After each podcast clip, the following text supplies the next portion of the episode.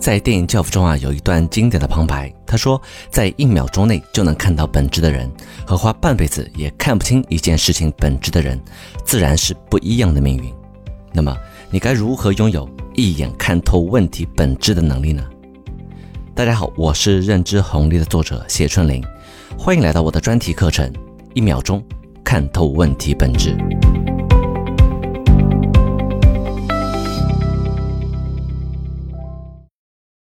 上节课我们讲了一个能够帮助你一眼看透问题本质的工具——透析三棱镜，以及介绍了它的第一个使用方法——校准目标。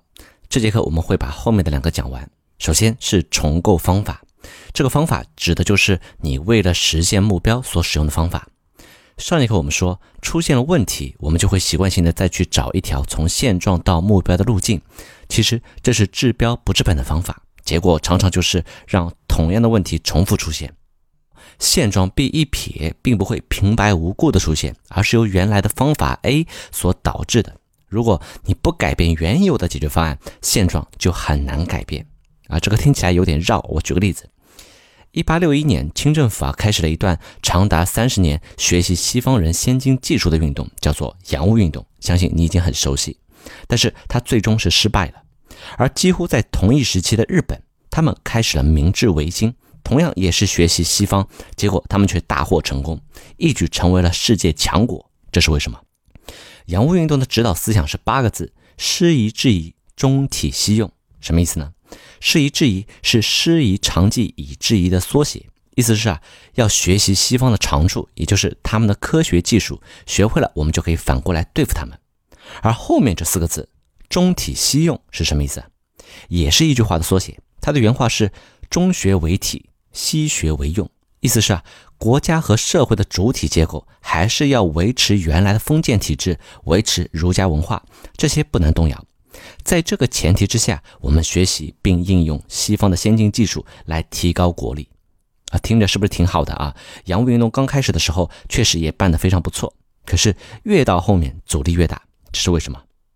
装满了洋枪洋炮的北洋水师，号称是亚洲第一水师。可是，在甲午海战当中，几乎被打得全军覆没，这又是为什么？这个就是在不改变原来的方法 A 的情况下，强行去改变现状 B 一撇的结果啊！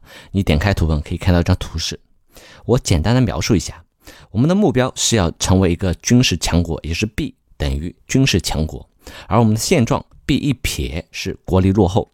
我们选择的方式是在 B 一撇上直接去引入西方的技术，希望能够通过这种方式来变成军事强国。但是呢，并不改变原来造成国力落后的这个原因，也就是封建体制、儒家文化。所以看上去表面问题很快得到了改善，但是原来的 A，也就是封建体制、儒家文化并没有动摇，那些隐藏在表面之下的这个本质问题啊，依然存在。我们的洋枪洋炮是换上了，但是怎么用呢？士兵该怎么样训练？现代的战争该如何去打？洋枪洋炮我们是能够自己仿造了，可是质量如何保证？产能如何提高？时间长了，这个洋枪洋炮该如何维修和更新呢？这些问题，我们需要国家的政治、军事、经济、商业、教育等等一起改变，才能够解决。如果直接从这个现状出发改变，这个呢就好比是你明明种了一棵苹果树，已经长了一半了，你现在想要把它改成葡萄树，但是呢你又不砍掉原来的苹果树重新种，而是直接在苹果树上挂葡萄，那这个结果可想而知。好，我们再来看日本这一边，他们的明治维新之所以成功啊，就是因为他们不仅仅是在科学技术、军事武装上去学习西方，而是进行全盘的西化。比如说，建立新的政府，把那个政体改成君主立宪制；经济上推行殖产兴业，学习欧美的技术进行工业化改造；提倡文化开明，大力发展教育，连人们的社会生活啊也要进行全面的欧洲化。这个就是直接在方法 A 上动刀，把原来的幕府时代给完全推倒，变成一个全新的社会结构，真正推动了国家的整体变革。好，你点开图文可以看到一张图示。所以啊，想要大幅度的改变现状，或者说达成全新的目标，你就得把原来的方法 A 一起改了。中国之后的崛起，也就是因为原来的这个方法被彻底的摧毁了。虽然说代价是非常惨痛的，但是要从本质上解决问题，就不得不这样做。重复原有的方法，你只能得到同样的结果。想要有不同的结果，你就需要用不同的方法。好，那具体怎么做呢？当发现问题之后，该如何调整方法 A 呢？我们回到开头的案例，王小锤的团队离开了两名重要的销售，导致业绩的快速下滑，怎么办？你不应该马上给出解决方案，也就是再给他补两名销售，而是要回过头去看看小锤他平时是用什么方式经营团队的，也就是原来的 A 是怎么样的，他的管理方法是什么，责权利有没有对等，是否运用了情景管理，团队结构是怎么样的，适合的人有没有放到适合的位置上，激励机制是否激励到了所有的人，是资源分配不公平，还是保健因素没有给到？是其中的哪一个部分导致了员工的离开？如果这些导致员工离开的原有系统不改变，只是单纯的再补两个新人，那么依然会有新的成员继续离职。当然，调整方法 A 呀，需要有大量的背景知识和正确的思维方式。每一个问题也都有它的独特性啊，要具体问题具体分析，不是我在这里讲一套通用的方法就可以应对所有的情况的。你平时看到大量的书籍啊，其实都是在讲各种方法，这些就像是不同的药丸。当你能够快速的找到问题本质，你就能够在这些药丸当中找到适合的来对症下药了。好，这是第二种方式，重构方法。接下来我们来看透析三棱镜的第三个方法，叫做消除变量。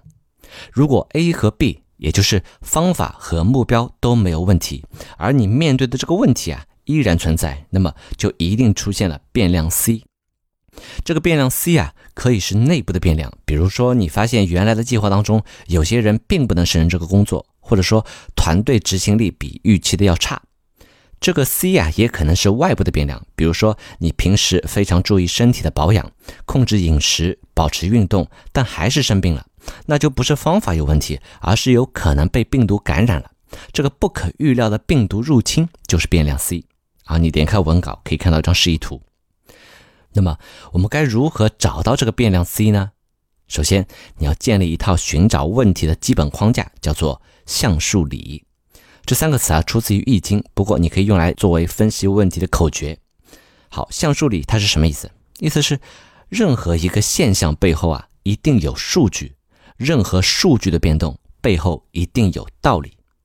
也就是说，当你发现某个现象之后，你要赶紧去找相关的数据，然后用数据来说明问题，这样就可以让你对这个事情啊，从感性认知变成理性分析。面对一个客观的问题，你要避免使用“我感觉”这样的表述方式。比如说，我感觉最近用户的投诉变多了，这样的反馈没有任何意义，因为这只是你的观点，不是事实。什么是事实？你要用数据来说明。